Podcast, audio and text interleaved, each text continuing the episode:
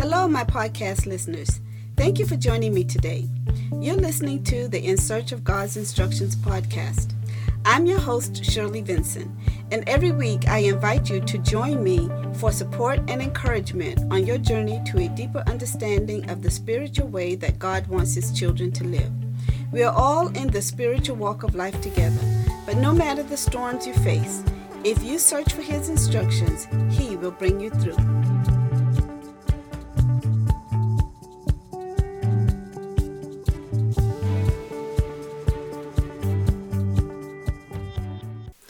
Let us begin with the prayer. We thank you, Father, for being with us to once again open your word to study your instructions regarding how we should live our lives. We realize that we're living in the last days, and we ask you to be with us during the special time of the year that you have appointed for us to meet with you during your feast days. In this particular case, we are looking at the feast day Yom Kippur. Please be with us, bless us with wisdom, insight, understanding, and knowledge and discernment as we search through the scriptures to understand how these feast days apply to us in these days that we are living in, knowing that you have given us an instruction that these days are to be with us from generation to generation. We thank you, Father, for your mercies and for your grace and we ask that you will bless us in all that we request of you. These things we ask for in the name of Yehoshua, our Lord and our Savior.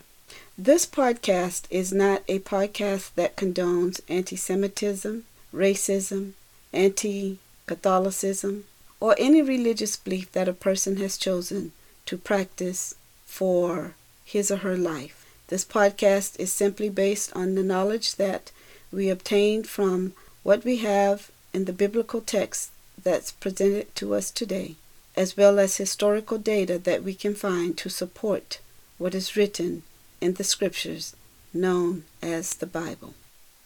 Today we're going to be looking at the High Holy Day Yom Kippur.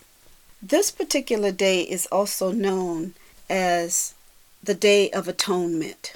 There's quite a bit of instructions when you go and you study the history of this day that God has set apart for us, there's so much to go over, but I'm going to try to make this as brief as I can and give you as much information as I can to help you prepare for this high holy day, which is on the Jewish calendar to be celebrated on the 10th day of the seventh month.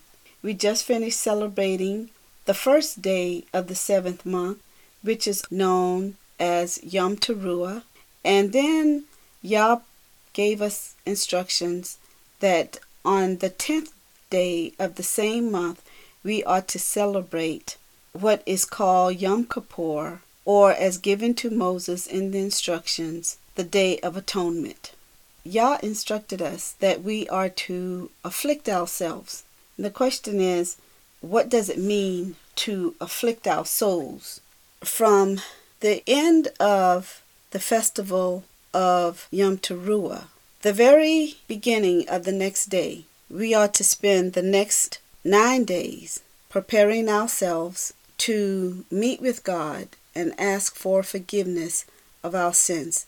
The importance of this day is that it is the one day out of the year that Yah has made for all mankind to come before Him, repent of the things that we have been doing all year long that have been sin against Him, ask Him to forgive us, as well as turn away from the evil that we have been doing in order for Him to record our names in the book of life. We're going to begin today's study by first looking at the book of Exodus, beginning at chapter 15, verse 30. And Moses said unto the children of Israel, See, the Lord has called by name Bezaleel, the son of Uri, the son of Hur of the tribe of Judah. And he has filled him with the Spirit of God, in wisdom, in understanding, and in knowledge, and in all manner of workmanship, and to devise curious works, to work in gold, and in silver, and in brass, and in the cutting of the stones, to set them, and in carvings of wood, to make any manner of cunning work. And he has put in his heart that he may teach both he and Aholiab, the son of Ahisamach, of the tribe of Daniel. Them has he filled with the wisdom of heart to work all manner of work of the engraver, and of the cunning workman, and of the embroiderer, in blue and in purple, in scarlet and in fine linen, and of the weaver, even of them that do any work, and of those that devise cunning work. So in the beginning, when God brought the children out of Egypt, when they were in the process of following his instructions to set up the first tabernacle, God chose the man by the name of Bezaleel. He gifted Bezaleel with understanding and knowledge and the ability to do all manner of work that God required of constructing the temple. Along with him, God chose another man from the tribe of Dan, Aholiab, and the two of them worked together to accomplish the work that God needed for them to do in sewing, in woodworking, in jewelry, in engraving, in working with fabric, and all manners of thread, in order to create certain parts of the temple that God wanted them to do. Now turn with me to the book of Exodus, chapter 39, beginning at verse 24. And they made upon the hems of the robe pomegranates of blue and purple and scarlet, and twine linen. And they made bells of pure gold, and put the bells between the pomegranates upon the hem of the robe, round about between the pomegranates, a bell and a pomegranate, a bell and a pomegranate, round about the hem of the robe to minister in, as the Lord commanded Moses. And they made the coats of fine linen, of woven work, for Aaron and his sons, and a mitre of fine linen, and goodly bonnets of fine linen, and linen breeches of fine twined linen, and a girdle of fine twined linen, and blue and purple and scarlet, of needlework, as the Lord commanded Moses. And they made the plate of the holy crown of pure gold, and wrote upon it the writing as to the engravings of a signet, Holiness to the Lord. And they tied unto it a lace of blue to fasten it on high upon the mitre. And they tied unto it a lace of blue to fasten it on high upon the mitre, as the Lord commanded Moses. Thus was all the work of the tabernacle of the tent of the congregation finished. And the children of Israel did according to all that the Lord commanded Moses to do, so they did. Apart from all the fabric of the various colors of purple and blue and gold threads, there was a certain design that God had instructed for Bezaleel to create for the priests, which would have been Aaron and his sons. Only the priests were to wear these garments. On these garments, the breastplate was put on Aaron, on his garment, and the breastplate contained four rows of four stones each. Exodus chapter 39. And the blue and purple and scarlet they made clothes of service to do service in the holy place, and made the holy garments for Aaron, as the Lord commanded Moses. And he made the ephod of gold, blue and purple and scarlet and fine twine. And they did beat the gold into thin plates and cut it into wires to make it in the blue and in the purple and in the scarlet and in the fine linen with cunning work. And they made shoulder pieces for it to couple it together. By the two edges was it coupled together. And the curious girdle of this ephod that was upon it was of the same according to the work thereof, of gold, blue, and purple, and scarlet, and fine twined linen, as the Lord commanded Moses. And they wrought onyx stones enclosed in ouches of gold, graven as signets, and graven with the names of the children of Israel. And he put them on the shoulders of the ephod, that they should be stones for a memorial to the children of Israel, as the Lord commanded Moses. And he made the breastplate of cunning work, like the work of the ephod of gold, blue, and purple, and scarlet, and fine twined linen. It was four square. They made the breastplate double, a span for the length thereof, and the span the breadth thereof, being double. And they set it in four rows of stone. The first row was a sardis, a topaz, and a carbuncle. This was the first row. And the second row, an emerald, a sapphire, and a diamond. And the third row, a ligure, an agate, and an amethyst. And the fourth row, a beryl, an onyx, and a jasper. They were enclosed in ouches of gold in their enclosings. And the stones were according to the names of the children of Israel, twelve according to their names, like the engravings of a signet, every one with his name according to the twelve tribes. And they made upon the breastplate chains at the ends of wreathen work of pure gold. And they made two ouches of gold, and two gold rings, and put the two rings in the two ends of the breastplate. And they put the two wreathen chains of gold in the two rings on the ends of the breastplate. And the two ends of the two wreathen chains they fastened in the two ouches, and put them on the shoulder pieces of the ephod before it. And they made two rings of gold, and put them on the two ends of the breastplate, upon the border of it, which was on the side of the ephod inward. And they made two other golden rings, and put them on the two sides of the ephod underneath, toward the fore part of it, over against the other coupling thereof, above the curious girdle of the ephod. And they did bind the breastplate by his rings unto the rings of the ephod with a lace of blue, that it might be above the curious girdle of the ephod, and that the breastplate might not be loosed from the ephod, as the Lord commanded Moses. And they made the robe of the ephod of woven work, all of blue. And there was a hole in the midst of the robe as the hole of a habergeon, with a band round about the hole, that it should not rend. And they made upon the hems of the robe pomegranates of blue and purple and scarlet, and twined linen.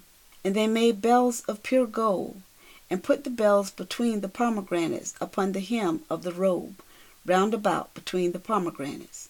A bell and a pomegranate, a bell and a pomegranate, round about the hem of the robe, to minister in, as the Lord commanded Moses.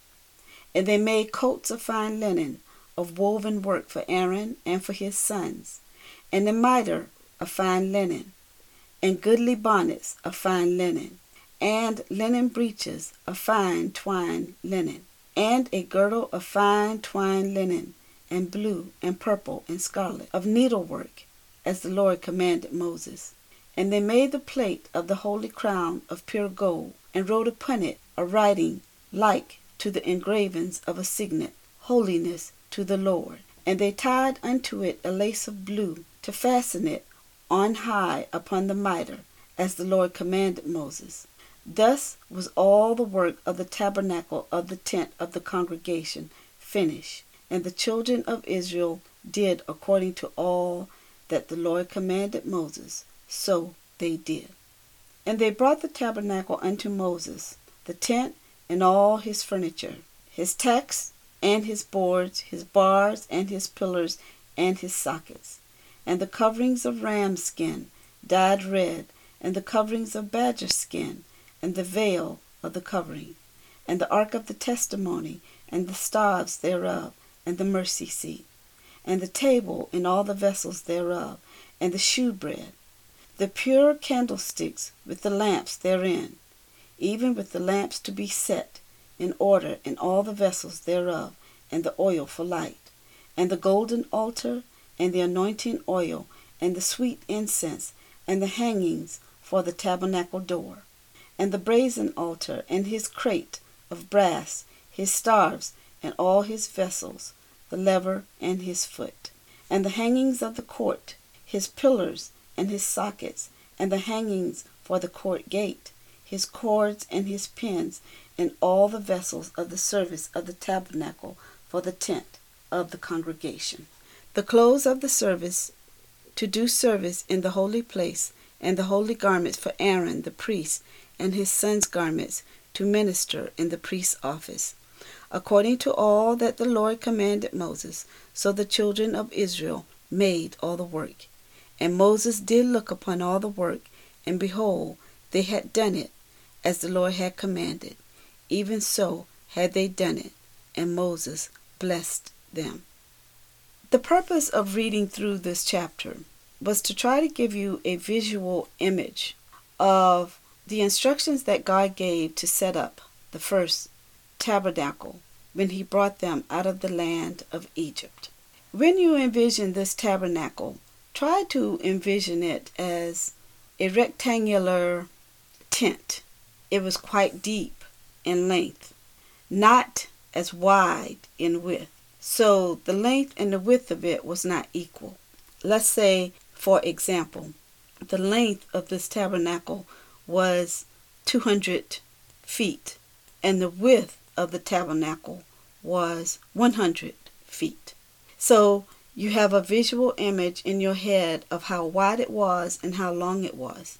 Well, part of this tabernacle in the inside, as they constructed with all of the badger skin and the different colors they were dyed and the curtains that was made because I've only given you part of what is written here regarding this tabernacle, what God instructed them how to build it and how to make it we see there were all types of very royal colors purples and blues and gold.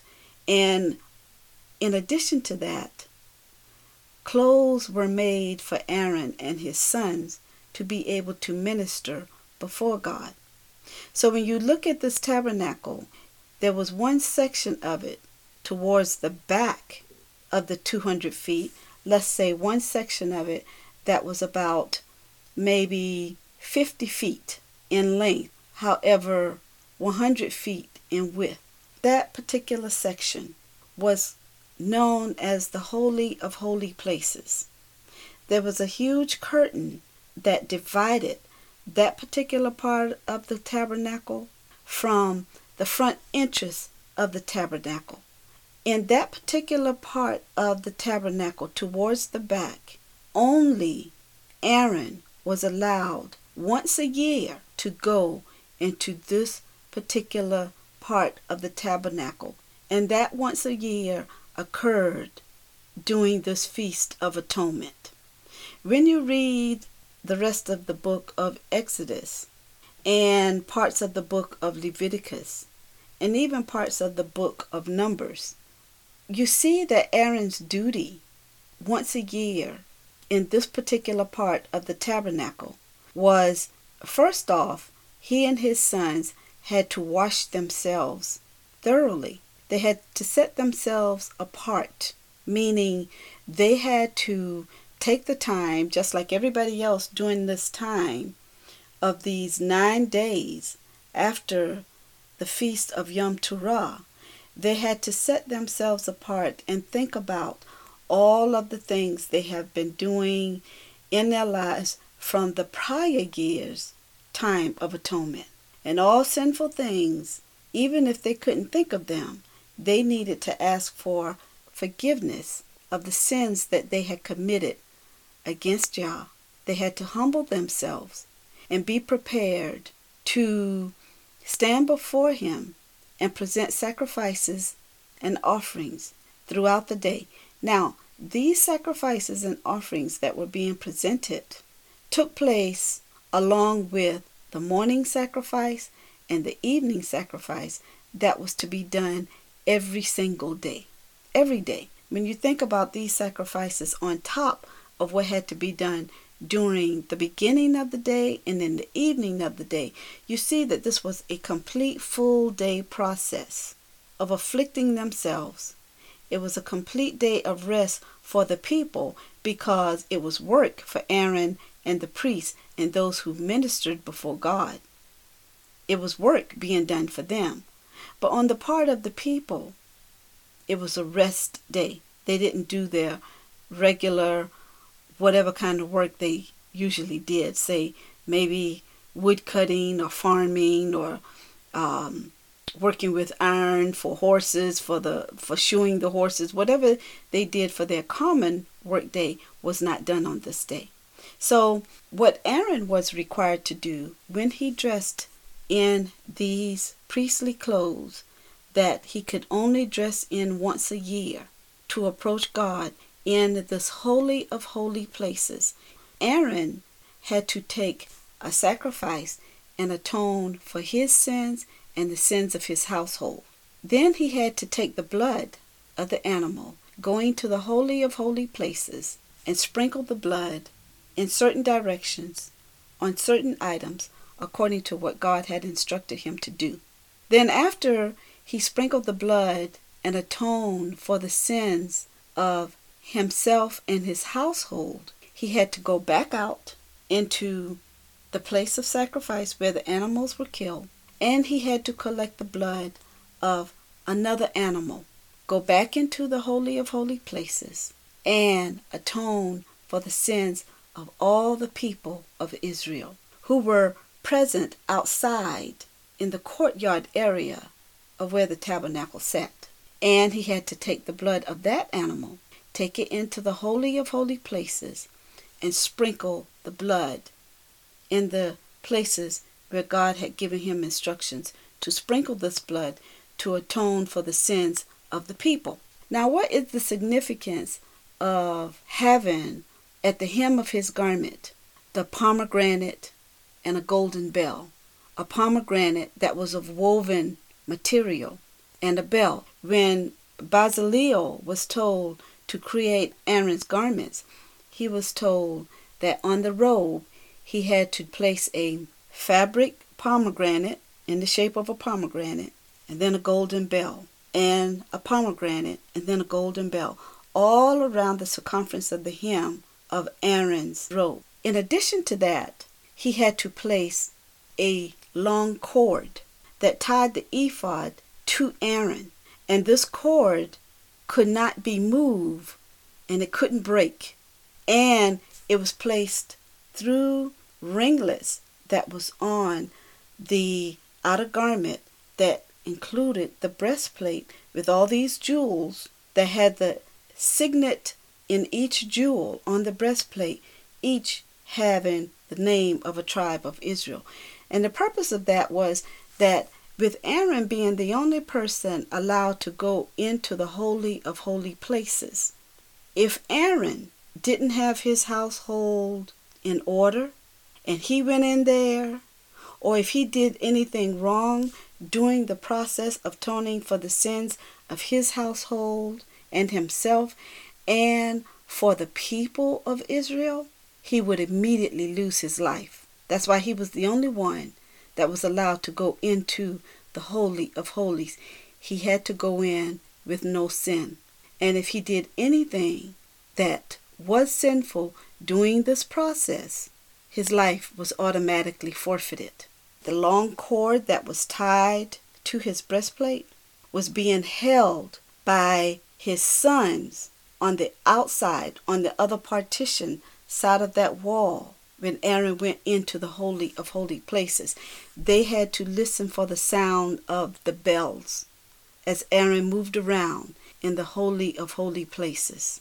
If the sounds of the bell stopped tingling, they would have known that the high priest Aaron was dead and they weren't allowed to go into the holy of holy places so they had to take this long cord they would have had to drag the body of the high priest out of the holy of holy places that was the purpose of having this cord tied to the garment that Aaron was dressed in that contained the breastplate for himself and the children of Israel. Now, in addition to this, God instructed Aaron that he was to have two goats brought forward. One goat would be used as a sin offering, the blood of sin offering for the people. Once the atonement took place with the sprinkling of the blood, then Aaron had to go to the other goat, which was alive. Aaron had to place his hands on the head of this goat and put all of the sins that the people confess onto the head of this goat. And then this goat would be taken out into the wilderness by someone who had been chosen by Aaron and let this goat go. Without reading to you all of the details about this, because I would be here reading for hours, but the whole point is this goat was called the scapegoat. So now, how does that apply to us today? Because today we no longer have a tabernacle on earth that we go into. We no longer have a high priest that we are required to go to and ask this priest to approach God for us for the forgiveness of our sins so that our names can once again be recorded in the book of life that only God have access to. When we went through the feast of Yom and God instructed that they were to present a young bull who was the son of a bull whose father is the final, the head of this bull. Remember that this young bull pointed to the Messiah. And so when we see all of the things that God instituted before the Messiah came, we see all the rituals taking place. It is obvious that the rituals that were taking place was pointing to a future time when we would no longer approach God for the forgiveness of our sins through the blood of bulls and goats. Turn with me to the book of Hebrews in chapter 10. For the law, having a shadow of good things to come, and not the very image of things, can never, in those sacrifices which they offered year by year continually, make the comers therefore perfect. For then would they not have ceased to be offered, because that the worshippers, once purged, should have had no more conscience of sins. But in those sacrifices there is a remembrance, again made of sins every year, because every year they had to go through this, and every year they're remembering all the sins that they've committed through the year. And keep in mind, these sins that they are asking for forgiveness for would also be approached with Aaron and his sons for sacrifices during the morning and evening sacrifices every single day. Every day. So that means every day we sin. Every day we commit sin without many times even knowing that we sin. So the morning and evening sacrifices were mostly for the sins you are basically aware of. But the Day of Atonement is for all sin, even the one or the many that you're not aware of, because we often sin by doing things and saying things that we never thought was considered sin. Verse 4 For it is not possible that the blood of bulls and of goats should take away sins. Wherefore, when he comes into the world, he says, Sacrifice and offerings thou would not, but a body have you prepared for me. The Messiah is saying to Yah, his father, that you weren't pleased with the sacrifice of animals because the sacrifice of animals could never take away the sins of man. So that is why Yah sent to us his Son, who was spotless, who was perfect, who had no sin. And through his blood, when he was staked down, he became the blood atonement for all mankind. And you often hear people say, well, that doesn't apply to people who are not of the tribes of Israel, which is not true. It applies to all mankind, whether you're of the tribes of Israel or whether you're not. And the reason for that is because when Yah gave his instructions, when he made the covenant to our ancestors at the foot of Mount Sinai, to take his instructions to the entire world and teach the world of his ways. Now, we can't force it on the world, but we live by example so that when people want to know the God that we serve, we are instructed by Yah to teach them. If they approach us and they want to know, we have an obligation to teach.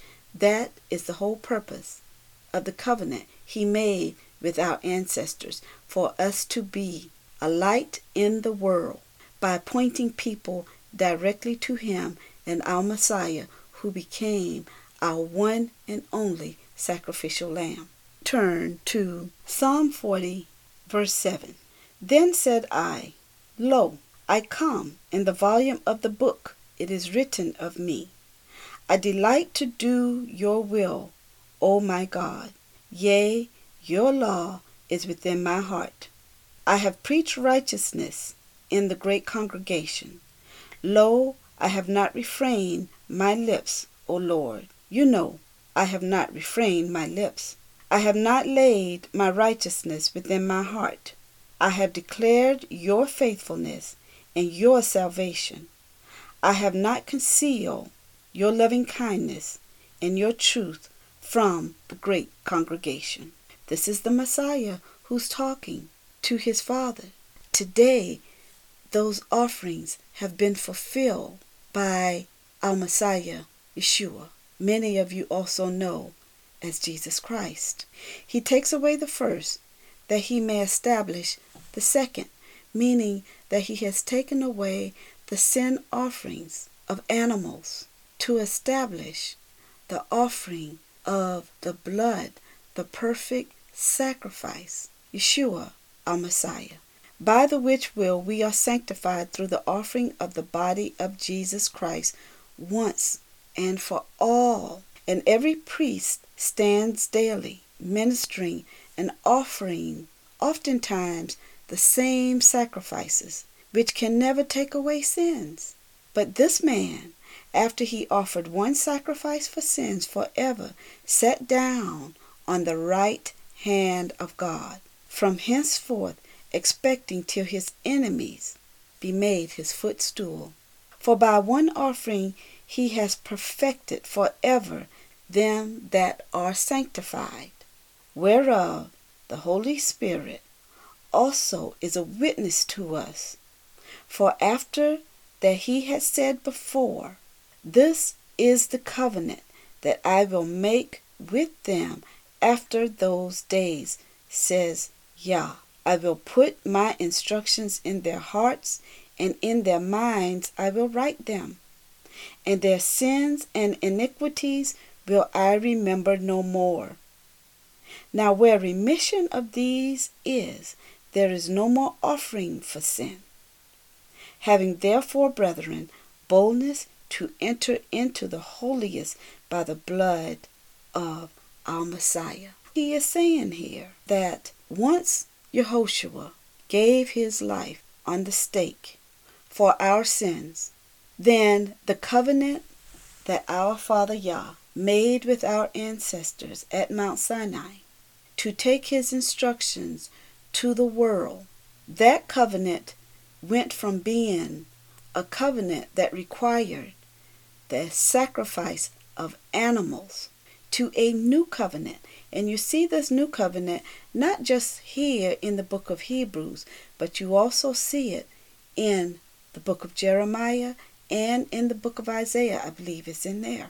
And what God says that the day was coming when He would create a new covenant with not just our ancestors, but with all people who want to be a part of His kingdom and live in His presence forever.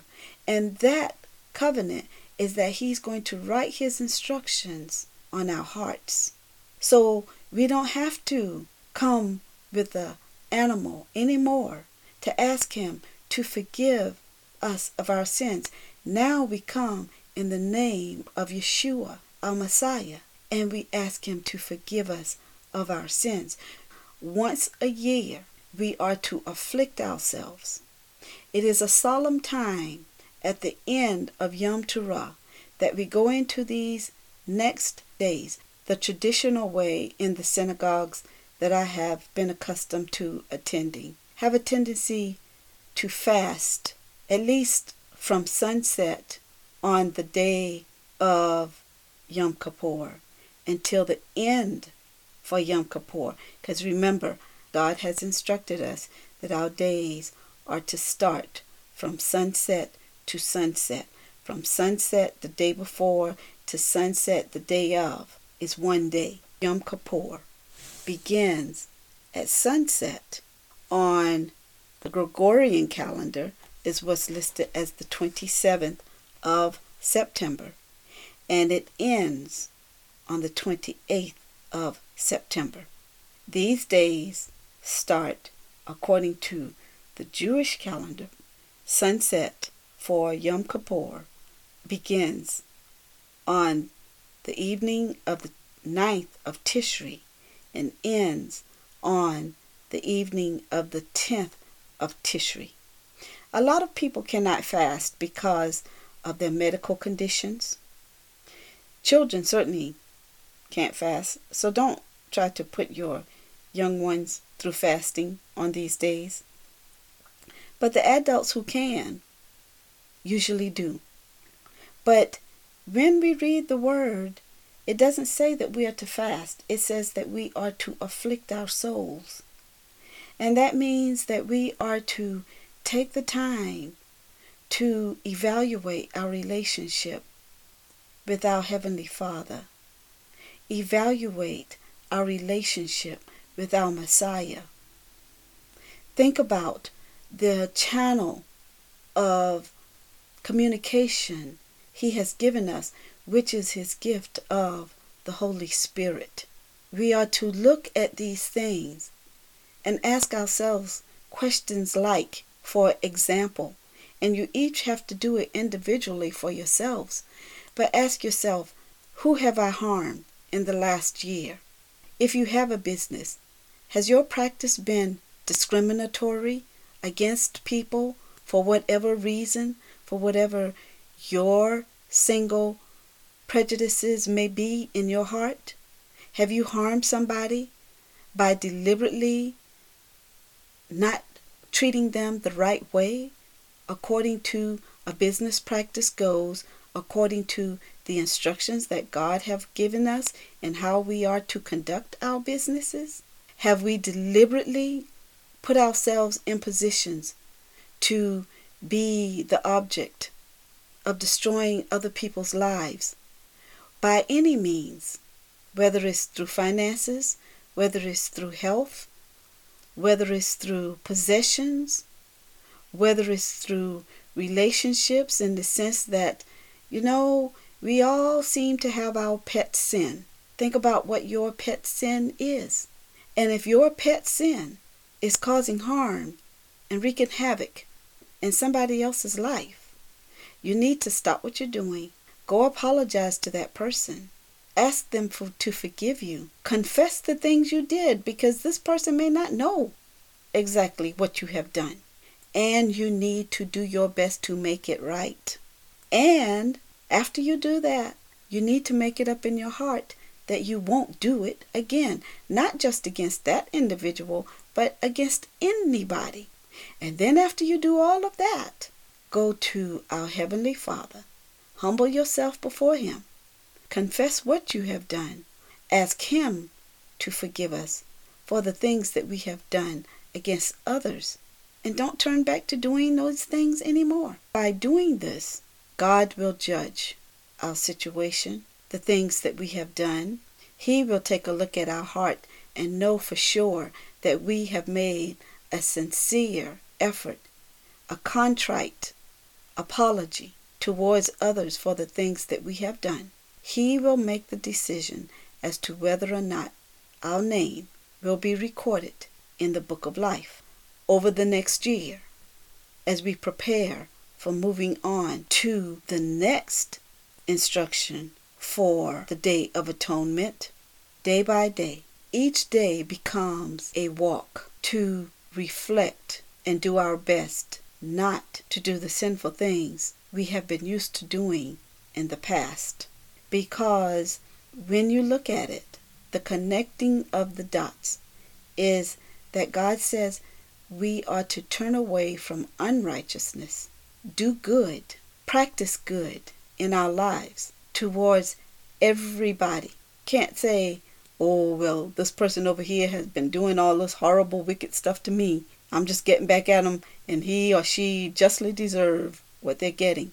Well, they may be justly deserving what they're getting. However, it is for us to take that person and put that person in our prayer and ask God to fight our battles for us against that person.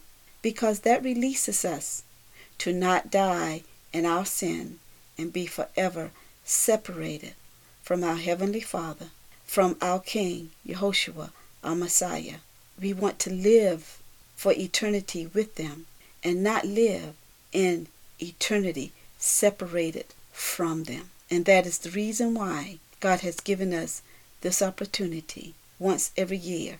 And keep in mind that with this opportunity coming around only once a year, we are living in a time period that it is time to get our lives in order because we don't know that we will be here another year with all of the things that are going on in the world. We know Yeshua is soon to return.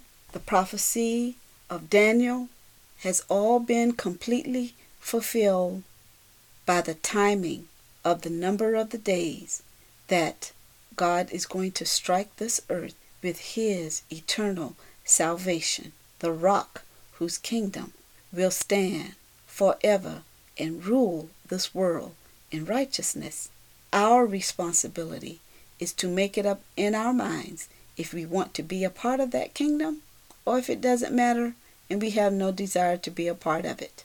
I hope that you will take the time to read through the entire book of Hebrews to try and get a deeper understanding of what took place as far as the Messiah becoming our high priest after he shed his blood for the entire world. Because you will find in the book of Hebrews that when he was resurrected, when he left this world, he took his place as our high priest on the right hand of God, on the throne next to his Father. And his Father has now placed all things in his hands. So we want to do our best to get to know our King and to get to know Yah, our Creator, and walk in his ways. His word teaches us Yeshua shows us that no man can come to the Father but through him. And if we haven't accepted him, then we are not bringing the proper sacrifice before our Father when we approach him during these high holy days that he has instructed us to keep forever throughout our generations. May God be with you as you go in search of his instructions Search out your responsibility that you are required to perform in order to have your name written in the Lamb's Book of Life, which is also referred to in the Book of Revelation. Read about that also, if you have time, over the next few days. The Book of Hebrews, and particularly the last chapter of the Book of Revelation, because there are going to be many who are going to ignore this high holy day of atonement that is quickly approaching, and none of us know the number of our days when we will leave this world. Until then, may God be with you, bless you with understanding, guide your feet on the right path, and strengthen you as you do your best to go in search of His instructions.